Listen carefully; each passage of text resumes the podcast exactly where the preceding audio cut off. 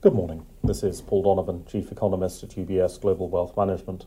It's 7 o'clock in the morning London time on Tuesday, the 24th of May. ECB President Lagarde was speaking yesterday.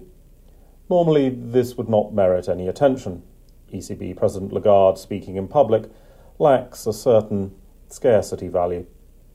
However, Lagarde was being quite explicit on the ECB's intention to end its aggressive tax on savers and financial institutes, sometimes referred to as negative interest rates, with an intention of returning interest rates to zero by the end of September.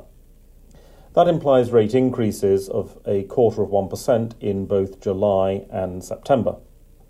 It's an interesting question as to whether this should be considered a tightening or an easing of policy.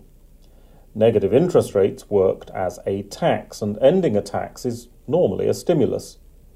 The issue is whether the cost of borrowing increase arising from a move to zero rates offsets the tax cut effect of moving to zero rates.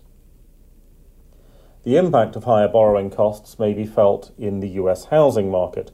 There has been plenty of anecdotal evidence about housing demand slowing in the wake of higher mortgage borrowing costs. Of course, existing homeowners who refinanced their mortgages during the pandemic have had a significant reduction in their cost of living.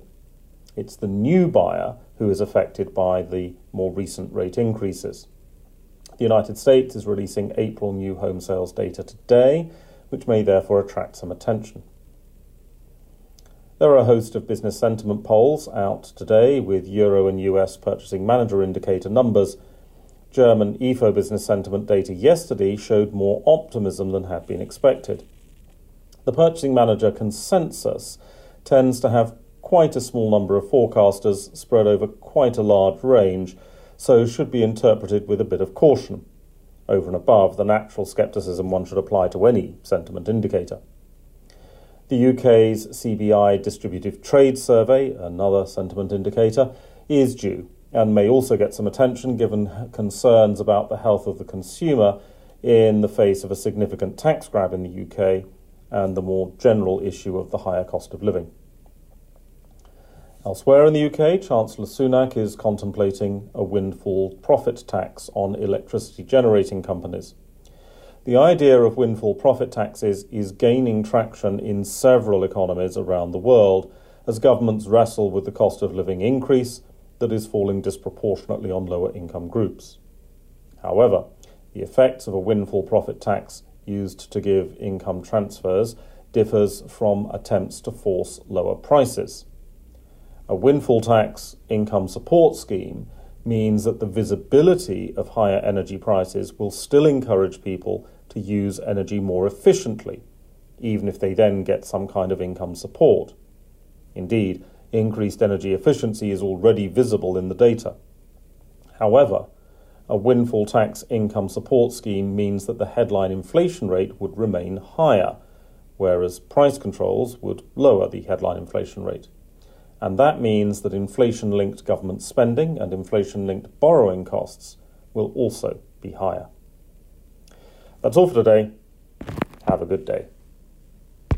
UBS Chief Investment Office's investment views are prepared and published by the global wealth management business of UBS AG or its affiliate, UBS. This material has no regard to the specific investment objectives, financial situation, or particular needs of any specific recipient and is published for informational purposes only. As a firm providing wealth management services to clients globally, UBS AG and its subsidiaries offer both investment advisory services and brokerage services. Investment advisory services and brokerage services are separate and distinct, differ in material ways, and are governed by different laws and separate arrangements. In the USA, UBS Financial Services Inc. is a subsidiary of UBS AG and a member of FINRA SIPC. For information, please visit our website at ubs.com forward slash working with us. For a full legal disclaimer applicable to the independent investment views produced by UBS, please visit our website at ubs.com forward slash CIO dash disclaimer.